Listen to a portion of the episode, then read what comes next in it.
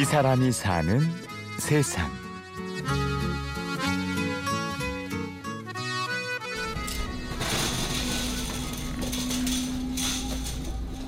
안 두드는 거랑 못 온다고. 두드린 거 두드린 거 어디서 어디 있더라? 저- 저거 두드린 거 아니 이거 빨간 거. 아니 이거 이거. 이곳은 동인천 참회전길에 있는 쪽방촌입니다. 이거요. 이거 볼펜이요. 볼펜 조립하는 거예요. 한쪽에 마련된 공동 작업장에서 사람들이 모여 앉아 볼펜 조립을 하고 뭐 있는데요. 그 가운데 73살의 이정성 씨는 올해로 쪽방 생활 3년 차입니다. 월세가 15만 원이요. 그러니까 월세를 내려면 참 힘들어요. 어 65세 넘은 사람들 이번에 10만 원 주던 게 20만 원으로 올랐잖아요. 그래서 그거 20만 원 나오는 거고 그거밖에 없는 거죠. 그런데 여 쪽방에서 이제 다음은 이제 겨울에는 이제 연탄, 쌀 뭐 다 도와주니까요. 좀 빡빡하게 먹을 거 못 먹고 빳빳하게 사는 거죠. 이렇게. 빠듯한 생활이지만 정성 씨는 그나마 이렇게 내 집이다 하며 살게 된 것도 얼마 되지 않습니다. 그 전까지는 한 40여 년을 집도 없이 떠돌이 생활을 했다는데요.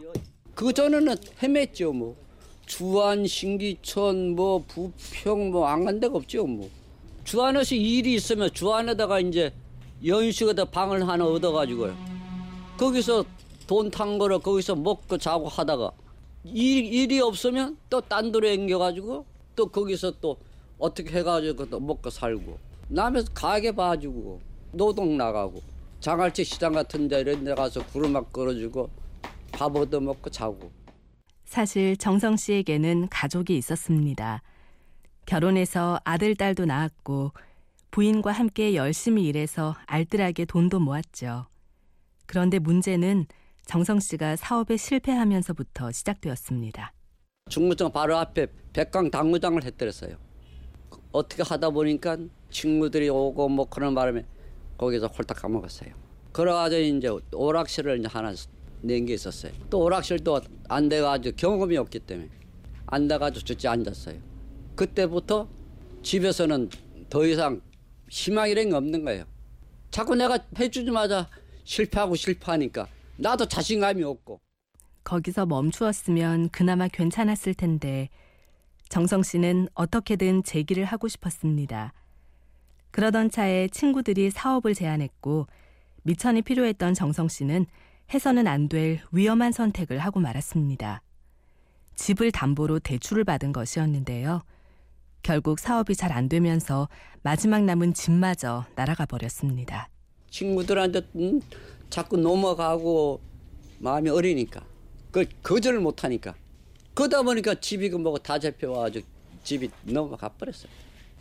그래 그러다 보니까 도저히 내가 여기서 여기서 있을 수가 없었어요 집에 애기엄마한테 가서 나는 도저히 여기서 있을 수가 없다.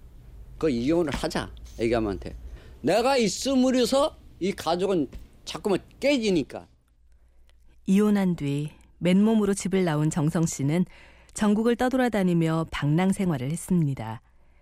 일할 곳을 찾아 정처 없이 다닌 40년 세월. 스스로에 대한 미움과 가족에 대한 죄책감 탓인지 정성 씨는 한 곳에 정착하지를 못했습니다. 생활은 점점 어려워졌고 그렇게 밀리고 밀려서 이곳 쪽방까지 오게 되었죠. 저쪽 넘어가야 돼.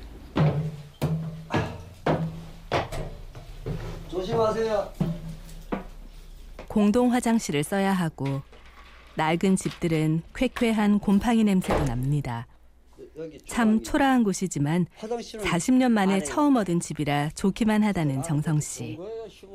조금 편안해진 요즘 정성 씨는 절박하고 바쁠 때는 그냥 지나쳤던 것들이 자꾸 생각납니다.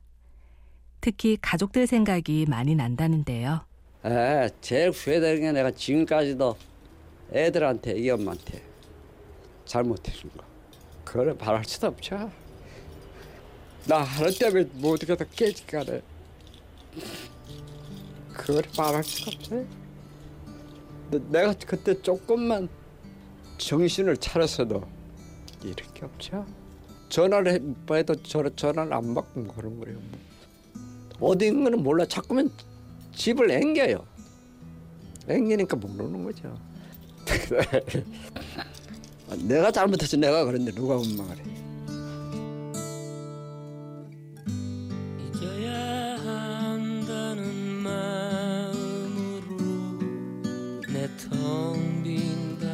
다 내 탓이다 하면서 살아왔지만 지난 날을 돌이켜보면 후회와 서러움이 밀려옵니다.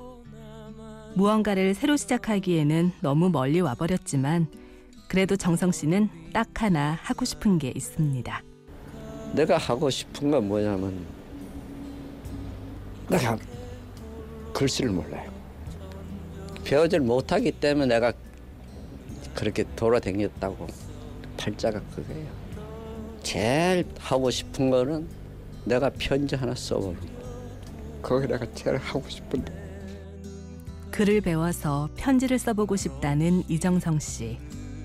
누구에게 보내고 싶냐는 물음에는 선뜻 대답을 하지 못합니다. 못다한 말들이 많은 그는 아직 쓰지 못한 편지를 마음속에만 꼬깃꼬깃 간직하고 있습니다.